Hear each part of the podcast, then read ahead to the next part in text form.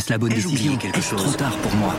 Prenez vos décisions d'investissement avec le soutien de Clarity AI. Gérez votre portefeuille tout en lui assurant une croissance durable grâce à l'association d'une IA puissante et d'une grande expérience de l'industrie. Notre technologie augmente l'efficacité des processus réglementaires, y compris ceux liés à l'article 29 de la loi énergie-climat. Réduisez les risques et atteignez vos objectifs de durabilité en vous basant sur des faits vérifiés et des méthodologies transparentes. Clarity AI, la technologie au service des décisions humaines. Rendez-vous sur clarity.ai et passez à l'action dès aujourd'hui.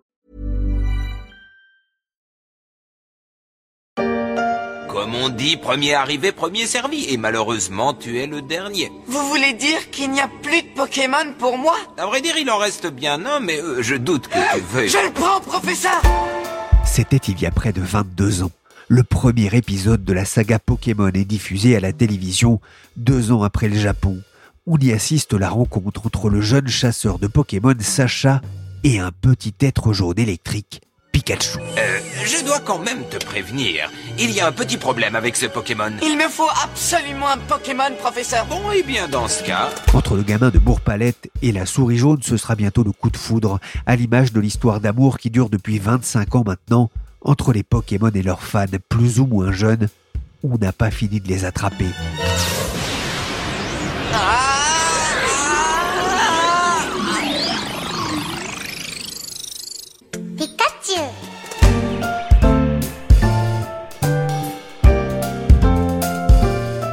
Je suis Pierrick Fay, vous écoutez La Story, le podcast d'actualité des échos, et aujourd'hui on va se demander pourquoi les Pokémon font toujours autant recettes pour le plus grand plaisir de la Pokémon Company.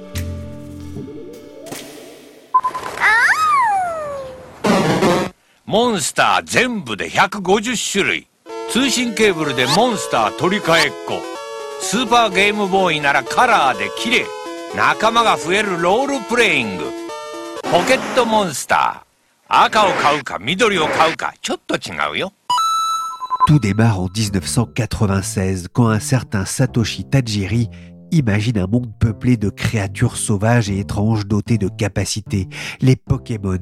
Petit Satoshi collectionnait les insectes, ce qui lui vaudra le surnom de Dr Bug.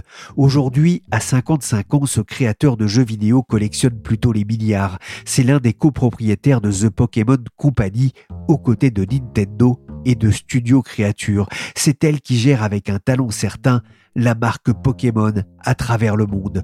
Même aux échos, ça n'a pas été difficile de trouver un fan de ces petites créatures attachantes, ces monstres de poche. Bonjour Gabriel Nedelec. Bonjour Pierrick. Vous êtes journaliste aux échos, au service finance, mais je vous ai invité pour parler d'un autre sujet que celui de l'épargne des ménages, Quoique, la marque Pokémon fait souvent des trous dans le budget de ceux qui ont des enfants petits ou grands et pas seulement à Noël. Si je vous reçois dans la story, c'est que, il y a deux ans, vous avez écrit pour le site internet des échos un long format avec Sébastien Hollande sur le phénomène Pokémon, la saga de tous les records. Alors d'abord, pour ceux qui ne connaîtraient pas, hein, je sais que mon père écoute parfois ce podcast, c'est quoi les Pokémon? Quelle est l'idée? Alors les Pokémon à l'origine c'est un jeu vidéo sorti sur euh, Game Boy en 1996 au Japon qui tourne autour d'un, mécanisme assez simple, il faut capturer et dresser des petits monstres, d'où le nom euh, Pokémon, Pocket Monster, euh, qui sont plus ou moins l'équivalent de, nos animaux domestiques ou, sauvages, à la différence qu'ils ont des pouvoirs qui les rendent très, très pratiques pour se battre avec d'autres dresseurs.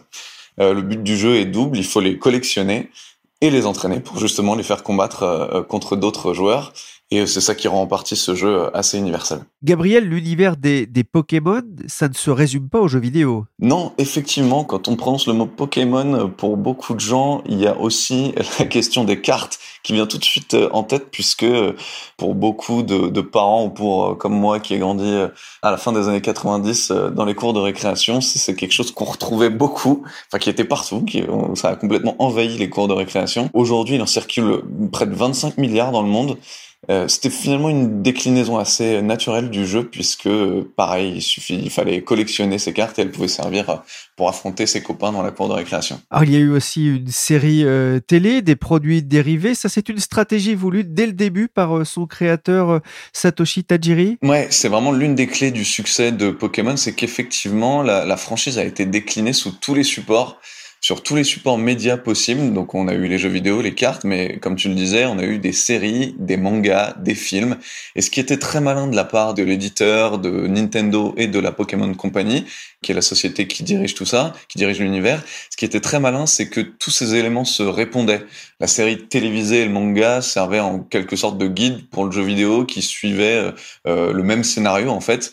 On y retrouve les mêmes personnages et, et la même progression. Ça crée une sorte d'entraînement comme ça, euh, un entraînement général de tous ces éléments médias. C'est une stratégie rentable? On peut le dire, hein, puisque, alors c'est difficile d'avoir des chiffres exhaustifs, mais il se peut bien que Pokémon soit la franchise la plus lucrative de l'histoire, en fait, même devant, devant des grands noms comme euh, Mickey Mouse ou même Star Wars d'ailleurs. Difficile d'avoir des chiffres sur la durée, mais selon des estimations, la licence Pokémon aurait rapporté 92 milliards de dollars à fin 2018 depuis son origine, devant la licence Hello Kitty 80 milliards et Winnie l'ourson 75 milliards, Mickey Mouse et Star Wars arrivant juste derrière. Gabriel, le modèle Pokémon n'est d'ailleurs pas sans rappeler celui de la licence Star Wars. Effectivement, les deux se ressemblent, ils partent d'un même modèle, c'est-à-dire une saga assez linéaire qui et surtout qui est régulière, qui revient euh, année après année, mais ensuite qui est dérivée euh, dans toutes sortes de produits on parlait évidemment des cartes, des séries, tout ça, mais aussi tout un univers qui séduit les collectionneurs, les figurines, mais même les cartables. Enfin bref, c'est assez impressionnant ce qui a été fait par euh, ces deux sociétés. Les peluches Pokémon, euh, on les voit partout. D'ailleurs, Pikachu est presque devenu une, sorte de forme de, soft power euh, japonais, tellement il a pris une, une place importante dans notre dans le monde occidentale et orientale. Mais Gabriel, comment est-ce que The Pokémon Company arrive à faire perdurer cette licence? Le modèle est vraiment bien rodé, puisque euh, chaque nouveau jeu, chaque sortie de nouveaux jeux vidéo booste en fait les, ventes de consoles Nintendo, et c'est ce que Nintendo a bien compris. Du coup, elle met elle-même en branle toute sa machine de communication, sa machine médiatique euh, en place. Parallèlement, cette nouvelle génération de jeux vidéo donne lieu à une nouvelle génération de cartes, une nouvelle série télé, des nouveaux films et surtout une nouvelle génération d'enfants à conquérir. On est déjà à la huitième génération. Et ce qui a été assez impressionnant ces dernières années, c'est le virage un peu mature de la, de la compagnie, de la Pokémon Company, qui, avec Pokémon Go, et son dernier film, qui était un film en motion picture, donc euh, un film avec des, humains et des images de synthèse, a finalement réussi le tour de force de séduire des générations plus âgées et voire de faire revenir ceux qui avaient arrêté de jouer aux jeux vidéo. C'est pour ça qu'on a vu à la fois des, des, des gamins jouer à Pokémon Go dans la rue et des adultes. Et ça, c'était un vrai tour de force pour la compagnie. Dans la rue, dans une Twingo, go, go, go, go, Pokémon Go.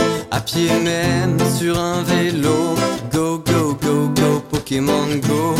Pokémon Go salué ici par le youtubeur Serfio qui a donné un coup de jeune aux Pokémon qui fêtent donc leurs 25 ans. Ils ont traversé les générations. Mais le plus incroyable, Gabriel, c'est qu'au départ, pas grand monde ne croyait au concept et les débuts sont même difficiles. Oui, c'est effectivement un élément assez impressionnant de la saga. Euh, en fait, Pokémon devait être le dernier jeu de la Game Boy, qui était une, console portable en fin de vie, euh, en 1996. Et euh, Nintendo n'y croyait pas beaucoup. Les premières ventes d'ailleurs lui donnent assez raison, puisque à peine 110 000 cartouches ont été écoulées la première semaine, 10 000 la deuxième. Bref, il y avait l'impression que le jeu était mort-né, et voilà quoi, c'était presque la fin de l'histoire. Sauf que euh, grâce à une sorte de coup de génie médiatique et, un peu de chance, faut le dire, il y a eu une rumeur qui s'est répandue via un magazine qui était très lu par les jeunes de l'époque, une rumeur sur un Pokémon secret qui était accessible bien un bug. Enfin bref, une histoire qui a permis en fait de, créer un peu de, de, curiosité, créer de l'attente, et euh, les ventes euh, sont reparties à la hausse, mais à une vitesse incroyable puisque le, le jeu Pokémon s'est ensuite vendu. Enfin, les ventes ont été en hausse pendant 60 semaines d'affilée, ce qui est assez dingue, puisque normalement, quand un jeu vidéo sort, les ventes baissent de manière un peu progressive toutes les semaines qui suivent.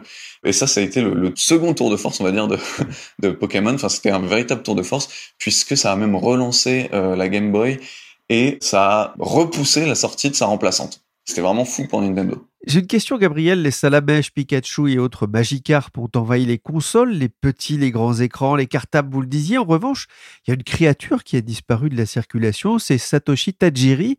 Que devient l'inventeur des Pokémon?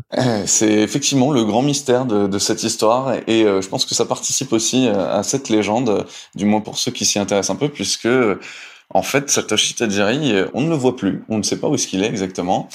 Il était déjà très discret à l'époque du, lancement de Pokémon, et quand la saga a pris de l'ampleur, euh, il a tout simplement disparu des radars. Il y a des petites anecdotes euh, assez folles des gens qui travaillaient avec lui, qui disaient que la seule manière pour savoir s'il était dans les, dans les locaux de l'éditeur, de Game Freak, l'éditeur de, de Pokémon, c'était de, c'était de voir si ses chaussures étaient présentes ou pas. C'était la seule manière de, de savoir s'il était dans les environs. Oui, parce qu'effectivement, au Japon, euh, quand on rentre dans certains endroits, faut lever ses chaussures. Un dernier mot, Gabriel. Vous vous souvenez, vous, votre première rencontre avec les Pokémon? Je me rappelle pas précisément de, de, ma première rencontre, mais euh, je me rappelle que c'était dans la cour de récré avec euh, des cartes et pas avec le jeu vidéo parce que à l'époque chez moi il y avait pas de il y avait pas de Game Boy et il a fallu que j'attende quelques années pour pour m'en procurer une mais je me souviens du pouvoir d'attraction que ça avait sur moi gamin et et, de, et que je bavais devant à la fois les cartes de mes camarades que je voulais leur prendre et, euh, et leurs cartouches Pokémon dans leur Game Boy. Votre Pokémon préféré, c'est lequel? Ça restera toujours Dracofeu.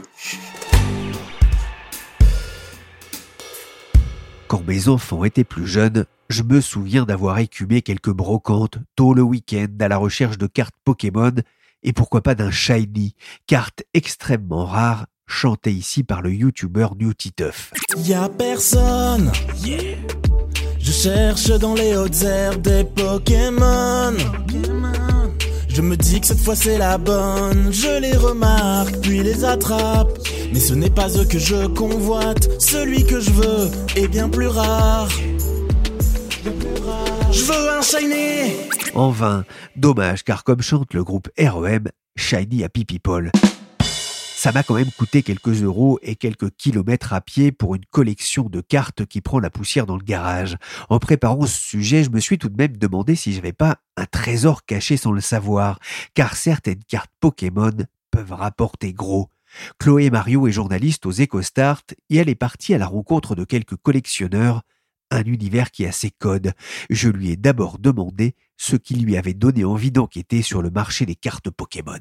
Dans les années 2000, les cours d'école étaient envahis par les cartes Pokémon et les enfants qui jouaient ont grandi, ils travaillent aujourd'hui et ils ont les moyens d'acheter ces cartes dont les prix ont explosé. On s'est rendu compte aussi que des youtubeurs stars parlaient de l'achat de cartes Pokémon à leur communauté. C'est le cas par exemple de l'américain Logan Paul qui est suivi par plus de 22 millions de personnes sur YouTube et des personnalités comme le chanteur Justin Bieber ou le rappeur Big Flo ont également médiatisé leur passion et contribué à populariser les cartes de la franchise on s'est aperçu que finalement, les cartes, elles n'étaient plus seulement prisées par les collectionneurs, mais aussi par des personnes qui voulaient investir. Et aujourd'hui, on voit des cartes se vendre à des prix euh, complètement dingues. All the Pokémons, first generation. Celui qui s'extasie presque en silence, c'est Justin Bieber. Le chanteur avait publié en 2019 une story Instagram où il montrait un tableau encadré avec toutes les cartes Pokémon de la première génération. Chloé, vous avez contacté des collectionneurs, alors pas aussi fortunés que Justin Bieber, et parmi eux, il y a Thomas, un Poké Papa. Euh, je connaissais pas ce Pokémon. Oui, alors figurez-vous que moi non plus. Blague à part, euh, si Thomas se définit comme un Poké Papa, c'est parce qu'il s'est mis à Pokémon quand sa fille a découvert le jeu lorsqu'elle entrait à l'école primaire euh, en 2016. Aujourd'hui, il réserve tous les mois 200 euros de son budget pour Pokémon. C'est une somme qui est destinée à l'achat de cartes, de classeurs et de protection pour les rangers et qui lui permet de participer euh, à des tournois, du moins quand ils ont lieu hors période de pandémie. À l'heure actuelle, il possède entre 12 000 et 20 000 cartes il tient à préciser que la quantité ne fait pas la valeur. C'est vraiment un collectionneur dans, dans l'âme ou il voit ça aussi comme un placement? Alors en réalité, c'est avant tout un joueur. On l'oublie parfois, mais les cartes Pokémon servent à jouer. Et lui, ce qu'il apprécie surtout dans ce milieu, dans cet univers, c'est la communauté. Aujourd'hui, il collectionne les cartes avec sa fille euh, par passion, mais il se dit que la collection est un placement, dans le sens où si sa fille s'en lasse d'ici 10-15 euh, ans, elle pourra toujours revendre les cartes et s'acheter une voiture avec euh, le produit de la vente. Ah oui, pas mal quand même, une voiture avec le produit de la vente. Ça, ça alors ça dépend peut-être de la voiture, hein. mais qu'est-ce qui fait justement le, le valeur d'une carte En résumé, la valeur d'une carte, elle dépend de sa rareté et de son état. Aujourd'hui, il y a quelques entreprises comme PCA à Paris qui proposent de noter les cartes Pokémon de particuliers en fonction de leur état. Elles regardent les éventuels plis, taches, rayures. Bref, elle passe au crible la carte et elle lui attribue une note sur 10. Puis elle la protège dans un boîtier scellé pour garantir son authenticité et sa note. Et la note peut considérablement jouer sur la valeur de la carte. Une carte rare qui obtient un 10 sur 10 vaudra bien plus que la même carte qui se verrait attribuer un 9 sur 10. Il y a de plus en plus de, demandes pour ces cartes Pokémon, Chloé? Oui, il y a un véritable engouement euh, pour les cartes avec la pandémie.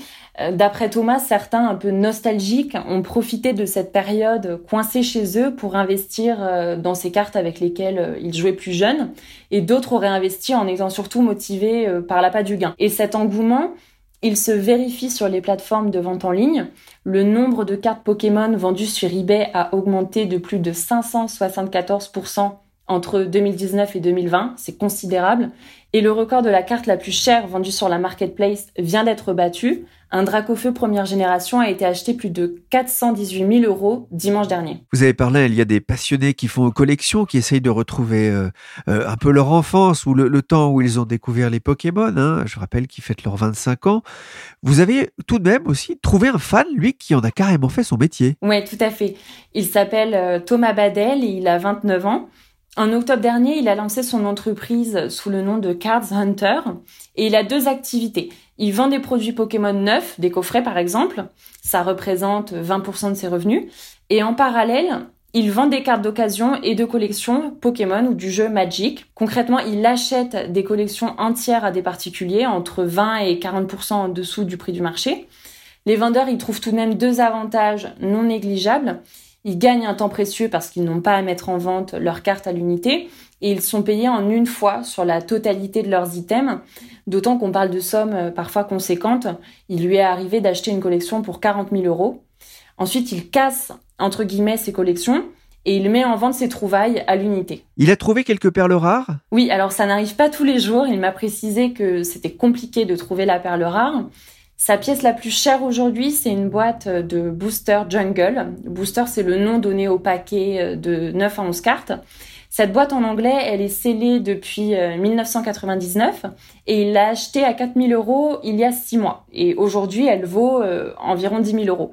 Il a aussi envoyé certaines de ses cartes à une entreprise aux États-Unis pour les faire noter et il sait que s'il obtient la meilleure note, certaines devraient se négocier jusqu'à 35 000 euros l'unité. On voit que ces cartes brassent quand même pas mal d'argent. Ça veut dire qu'il y a un risque d'arnaque? Quand les amateurs de cartes Pokémon cherchent de nouvelles cartes, ils font très attention parce qu'ils savent qu'il y a beaucoup de contrefaçons qui circulent sur le marché de la revente. Thomas, le collectionneur amateur, raconte que des vendeurs proposent sur des plateformes chinoises des centaines de cartes très rares, contrefaites, pour seulement quelques euros. Et certains les achètent pour les revendre au détail en France sur des plateformes de vente en ligne. Globalement, il explique que ces cartes contrefaites, elles sont assez facilement repérables pour les connaisseurs, mais il arrive que des personnes mal intentionnées mettent en ligne des annonces avec la photo d'une vraie carte et en envoient une fausse. Et il remarque aussi que depuis quelque temps, des contrefaçons de bien meilleure qualité qui copient des cartes de valeur circulent sur le marché et dans ce cas-là, elles sont beaucoup plus difficiles à repérer. Certaines cartes valent de l'or, comme le Dracofeu dont parlait Chloé. Un Pikachu Illustrator a aussi été vendu à 230 000 dollars, seulement 39 cartes avaient été produites.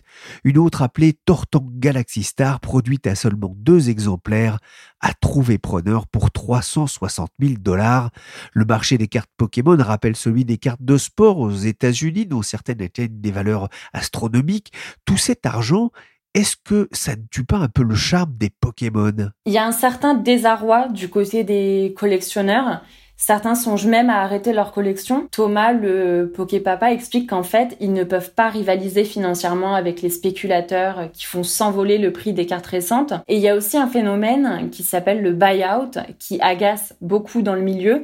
En résumé, certains achètent tous les produits disponibles sur le marché dès leur sortie dans l'unique but de les revendre plus cher ensuite, et forcément les collectionneurs amateurs n'arrivent plus à suivre. Et pour bien mesurer l'ampleur du phénomène, sachez que selon la Pokémon Company, il s'est vendu 30 milliards de cartes dans le monde depuis la création et 368 millions de jeux vidéo.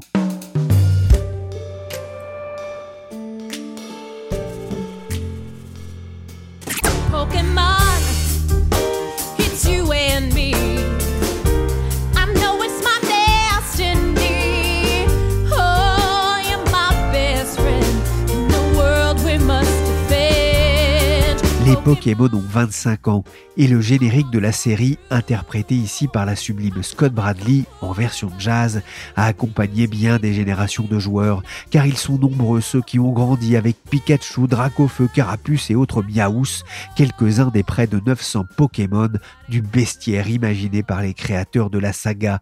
Ils ont grandi, ils ont oublié parfois avant d'y revenir pourquoi un tel engouement pour ces petites créatures, au point que Pikachu himself a été choisi comme ambassadeur de la ville d'Osaka avec le chat Hello Kitty pour l'exposition universelle qui se tiendra en 2025.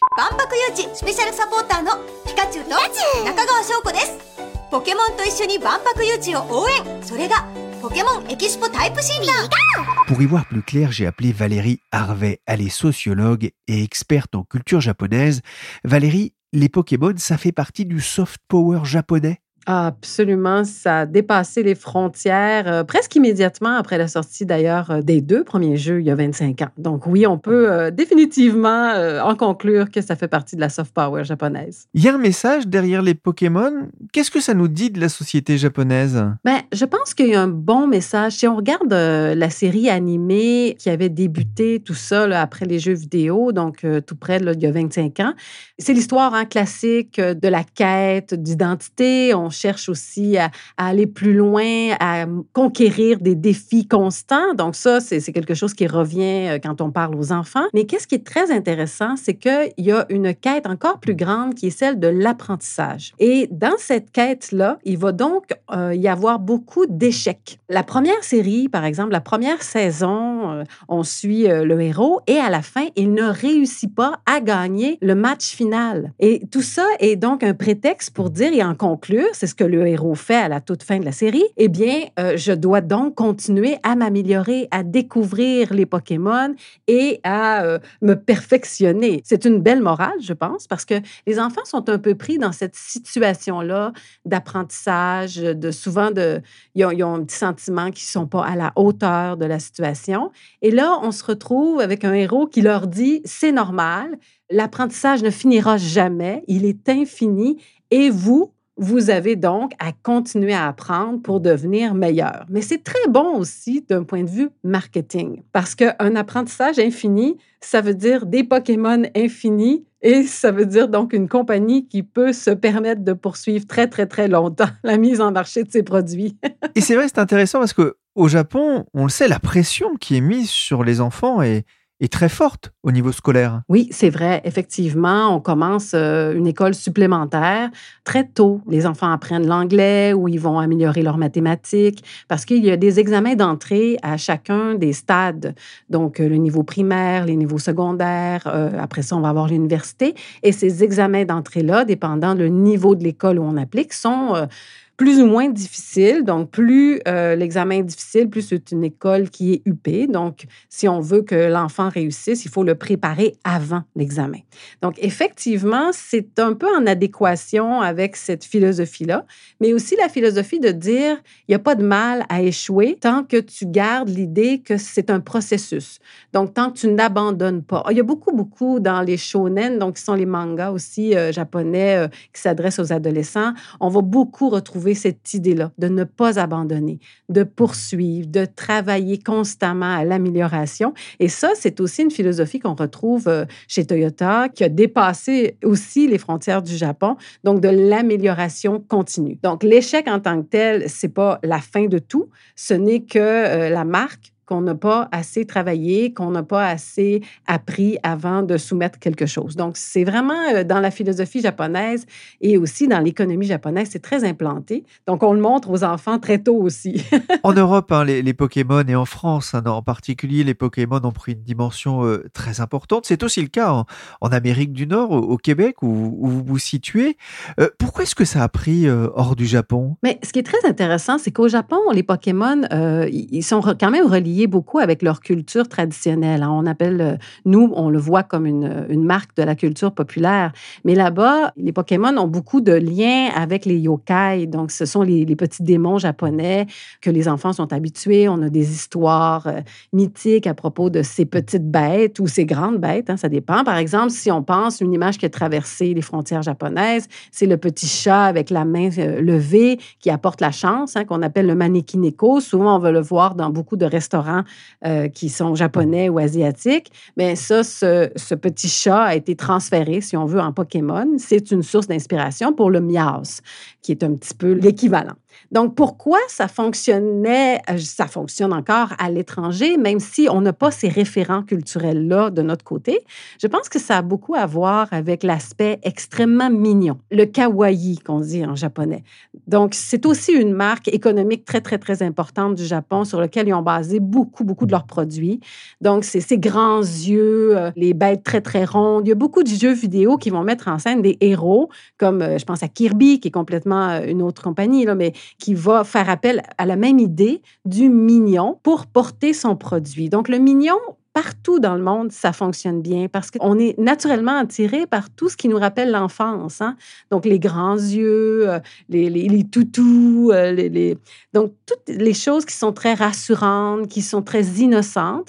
Donc, les Pokémon vont avoir un petit peu cet aspect de faire appel aux mignons. Et en plus, il y a des thèmes qui permettent à peu près à tous les enfants de se retrouver. Donc, euh, on va avoir ceux qui aiment les insectes, bien, il y a des Pokémon qui sont spécifiquement sur les insectes. Il y a des Pokémon qui sont davantage liés aux fées. Il y a des Pokémon qui sont plus robotiques, informatiques. Il va y avoir des Pokémon qui font appel à la vieille euh, opposition feu, eau.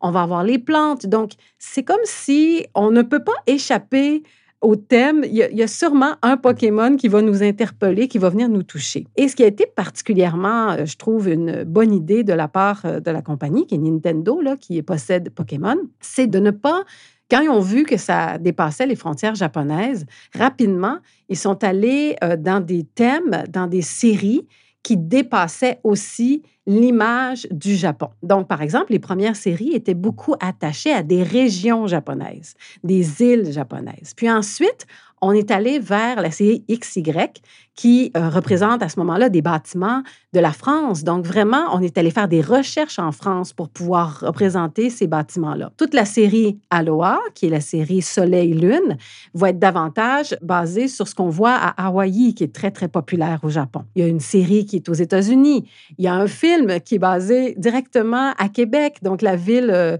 j'habite tout près de Québec. Donc, quand mes enfants voient le début de Diancy et le cocon de la destruction, ils voient la ville de Québec et des Pokémon combattre juste à côté du château Frontenac. Donc, pour eux, c'est extraordinaire parce que dans leurs yeux, les Pokémon ne sont pas seulement une invention, mais ils s'incarnent presque dans leur réalité. Donc ça, je trouve que c'est une très, très bonne idée et ils continuent de le faire. Hein. Ils continuent de, de tenter d'envahir notre réalité, si on veut. Ils l'ont fait avec Pokémon Go, qui est un jeu qu'on joue sur euh, son portable, donc on voit, on chasse les Pokémon. Donc, on est directement lié à l'environnement qu'on voit et à des Pokémon qui tout à coup apparaissent dans cet environnement très, très concret. C'est ce qui explique aussi que ça passe de génération en génération? Je pense que oui, parce que je dirais que sur le concept du jeu vidéo, ils se sont beaucoup, beaucoup renouvelés. Ils ne sont pas restés à l'idée de la collection. Hein. les premiers jeux vidéo, c'était la collection, les combats entre ces collections. J'essaie d'accumuler tous les Pokémon, puis je fais des matchs. Et ça, c'est de base, c'est très intéressant. Mais à mesure que ces enfants-là qui ont joué au premier jeu grandissaient, il y avait besoin d'aller vers quelque chose de, différent. Donc, en allant, par exemple, vers Pokémon Go avec la réalité augmentée, donc on a besoin d'avoir un portable. On ne peut pas jouer à ce jeu si on ne possède pas un téléphone qui peut euh, faire marcher cette technologie-là. Donc, ça donne une idée. On ne s'adressait pas d'ici aux enfants de 10 ans à moins que votre enfant de 10 ans ait portable, évidemment. Il y a eu un jeu où on a mis Pikachu et Voli. On devait choisir. Il y avait vraiment une vraie Pokéball qu'on avait avec nous. Donc là, on allait un petit peu plus vers l'incarnation dans la réalité, mais toujours avec le parent, si on veut. Donc oui, on tente de passer la génération et on le fait avec euh, le... On dépasse les concepts. On n'hésite pas à tenter des choses, à aller vers des... Tu sais, la réalité augmentée, c'est quelque chose qui est très récent. Donc, ça a été un des premiers jeux qui est vraiment a tenté cette technologie-là avec succès. Donc, mais si ça n'avait pas fonctionné, ça m'étonne pas, il serait allé vers autre chose. Donc, c'est vraiment une des choses qui est très attirante pour des adultes aussi, qui explique pourquoi ça reste toujours très intéressant, même pour euh, les fans de Pokémon vieillissants. La folie Pokémon depuis quelques jours, que ce soit ici à la citadelle de Lille, à Nantes, Paris ou dans la plupart des villes françaises, tous sont à la recherche des fameux Pokémon via l'application Pokémon Go, déjà téléchargée 150 millions de fois dans le monde, un record pour un jeu sur mobile, et chacun a sa technique pour tenir. Oui, c'était un véritable coup de génie hein, d'un éditeur de jeux, un Niantic, hein, qui n'appartient pas à Pokémon, hein, qui a sorti euh, The Pokémon Go. En quelques jours, ça a été une vraie folie. Mais qu'est-ce qui s'est passé euh, avec ce jeu? Mais je pense que c'est encore, c'est une marque de modernité. C'est vraiment d'aller vers euh, on ne joue plus de la même manière. C'est sûr que ça a donné lieu à quelques accidents et euh, ça, on en a beaucoup parlé. Mais justement, parce que c'était nouveau, donc on ne pouvait pas euh, prévoir tout ce qui allait arriver, ça a fait parler aussi dans les médias, ce qui a contribué à informer les gens qui n'étaient pas encore au courant que ce jeu existait et que ça pouvait être intéressant. Donc, voyez-vous, on en a parlé énormément. Euh, suite à cette tentative-là, parce que c'était un jeu euh, qui débutait et qui essayait toutes sortes de choses. Euh, ça a donné lieu, par exemple, à des attroupements dans des temples traditionnels au Japon parce qu'il y avait une arène où on pouvait combattre. Là, on s'est mis à mettre des avertissements. Non, vous ne pouvez pas jouer à Pokémon Go dans ce temple traditionnel. Donc, vraiment, il y a eu des choses comme ça, mais qui ont attiré l'attention puis qui ont rappelé l'existence du jeu à ceux qui ne jouaient plus ou qui n'avaient pas encore essayé de jouer. Donc, ça, ça a contribué aussi à sa popularité. Au tout début de Pokémon, je me suis souvenu qu'il y avait eu aussi une controverse. Si je me souviens bien, il y avait eu un avertissement parce que Pikachu, c'est le petit Pokémon jaune qui clignote fort, avait provoqué des crises d'épilepsie chez certains enfants. Donc, il avait fallu un peu diminuer l'effet thromboscopique de Pikachu, mais aussi mettre un avertissement. Et ça, ça avait aussi euh, fait parler du jeu, ça avait euh, inquiété les parents aussi. Donc, on avait corrigé, mais il reste qu'à chaque fois qu'on tente quelque chose, comme ça. Et Pokémon ose tenter. Ils sont vraiment assez précurseurs là-dessus. Ben, si ça fonctionne, c'est merveilleux. Et s'il y a encore des, petites choses à arranger, ben ça va aussi faire parler ces petites choses-là qui vont arriver pendant l'implantation de cette nouvelle technologie. Finalement, on en revient à ce qu'on a dit au tout début. On est dans peut-être qu'il va y avoir des échecs ou des échecs partiels dans ces tentatives-là, mais ça fait partie de l'apprentissage, ça fait partie de comment fonctionne l'économie japonaise aussi. Donc, de, de ne pas prendre ces échecs-là comme un échec définitif, mais comme quelque chose qu'on doit corriger. Et ils le font très rapidement. Ils sont très proactifs avec leurs fans.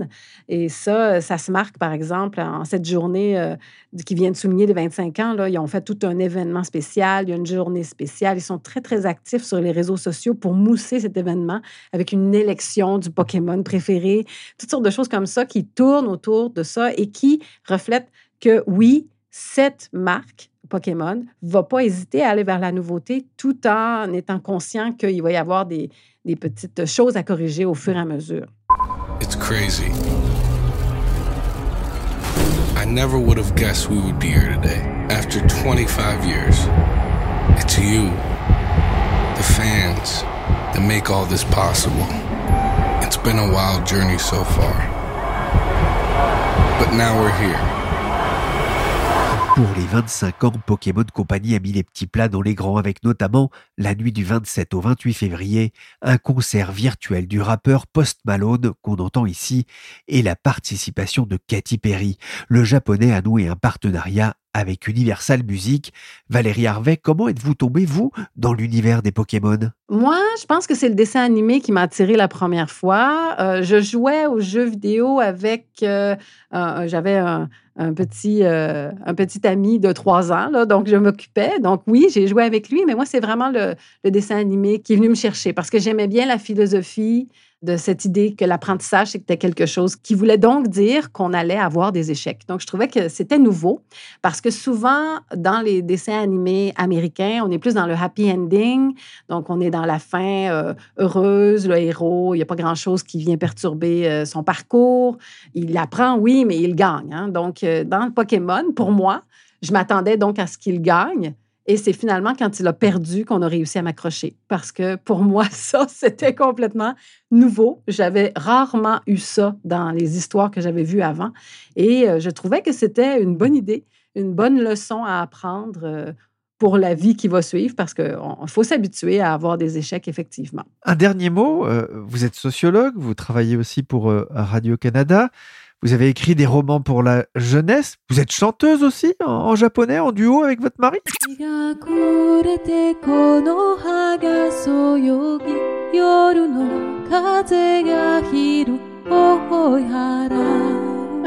oui, on fait ça, oui.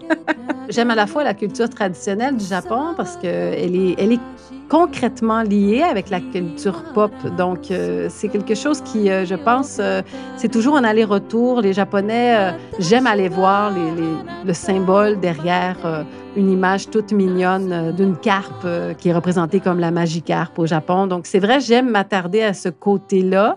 Côté sociologique, je trouve que ça en dit beaucoup de nous, puis ça en dit beaucoup d'une société. Donc, ce qui m'intéresse, c'est que probablement que ce ne sont pas les mêmes motivations qui viennent expliquer le succès au Japon que le succès à l'étranger des Pokémon. Il y a des choses qui sont différentes. Comme je le disais tout à l'heure, on, a tout un aspect qui est très euh, mythologique pour les Japonais, alors que ça, nous, on n'en a pas conscience. Mais quand on fouille plus loin, quand on va voir plus loin, il y a des choses dans Pokémon qui sont universelles aussi. Donc, cet aspect du, mignon, euh, des grands yeux, de, de l'innocence, de l'apprentissage. Et j'aime euh, penser qu'on peut apprendre d'une culture et échanger un peu sur ce qui est différent, bien sûr. On insiste souvent sur ce qui est différent, mais ce qui est semblable aussi, pour nous rappeler que peu importe où on est, peu importe où on habite, il y aura toujours cet échange possible entre les êtres humains, malgré des cultures qui nous paraissent parfois extrêmement, extrêmement différentes. Merci Valérie Harvey, sociologue. Vous pouvez la retrouver sur son site Nobades. On va se quitter en chanson sur les conseils de Valérie avec une chanson en hommage à la Magikarp, Pokémon que beaucoup jugent inutile, peut-être bien à tort.